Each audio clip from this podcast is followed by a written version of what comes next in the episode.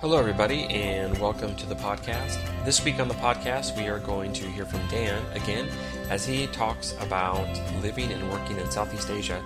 And we're going to talk about numbers. He's going to talk about living expenses, how much it actually costs to live in Southeast Asia.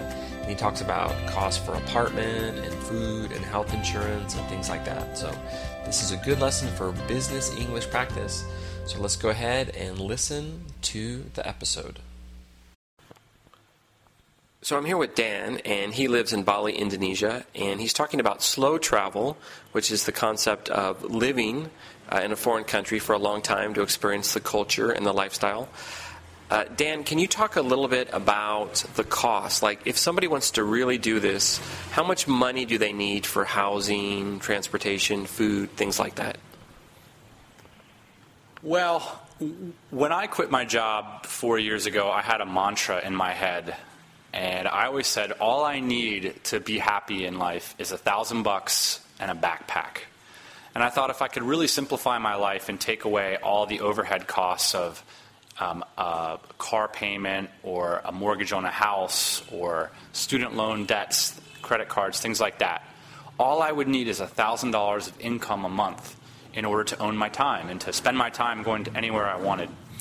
Um, I think realistically, uh, in places in Southeast Asia, if you want to move around every two or three months or go visit friends in another city, you're going to want at least 1,500 to $2,000 a month. And that's going to give you, I would say, a quite luxurious lifestyle. Obviously, you could come here to Bali and live for $700 a month. Um, and you could do the same in Nha Trang, like we were talking earlier, um, maybe even easier in Vietnam. But the real costs come in is when you want to explore and move around internationally. So if you're living in Nha Trang and you'd like to visit a friend in Bangkok um, every three months or something like that, you're going to want more like 1500 to 2000 a month. So could you like break down the costs? So what kind of costs are we talking here? Like how much would you pay for housing? How much would you pay, you know, for food every month? How much would you pay for health insurance? Things like that. Sure. I mean, if we can make like a vast generalization across Southeast Asia in general, I know it's a huge place, but in most places for a furnished apartment for a solo traveler, you're going to look at anywhere from 250 to 750 US dollars a month. So let's just ballpark it and say $500. You know, in a place like Manila, you're going to get a great apartment for $500. In a place like Bangkok, you're going to get even better apartment for $500. And again, you have to commit to a month at least to get these kinds of rates. But if you're willing to do that, stay for a few months, you're going to get really good advantage there. Let's take Bangkok as an example. $500, you're going to have a great apartment. For another $500, you are going to eat like King Midas. And then let's say your internet is $30 a month and your health insurance is $120 a month. We're at about $1,200 a month now. And I'd say on top of that, it's all about that, though, the most dangerous habit for your wallet on the planet, and it is travel. So if you decide that you want to go home for Christmas and, and you want to go home for Thanksgiving as well for Americans, um, you know, that's going to kill your, your piggy bank. But um, if you don't travel so much, you could easily stay in a place like Bangkok for 1,000 to $1,500 a month. Um, so, what about like uh, you know going out having beers and things like that? Like, are there certain habits that you have to kind of curtail or keep down so that you save money? Well, it really depends where you live. So, in the Philippines, you could go out and party every night, and it wouldn't make a dent in your wallet.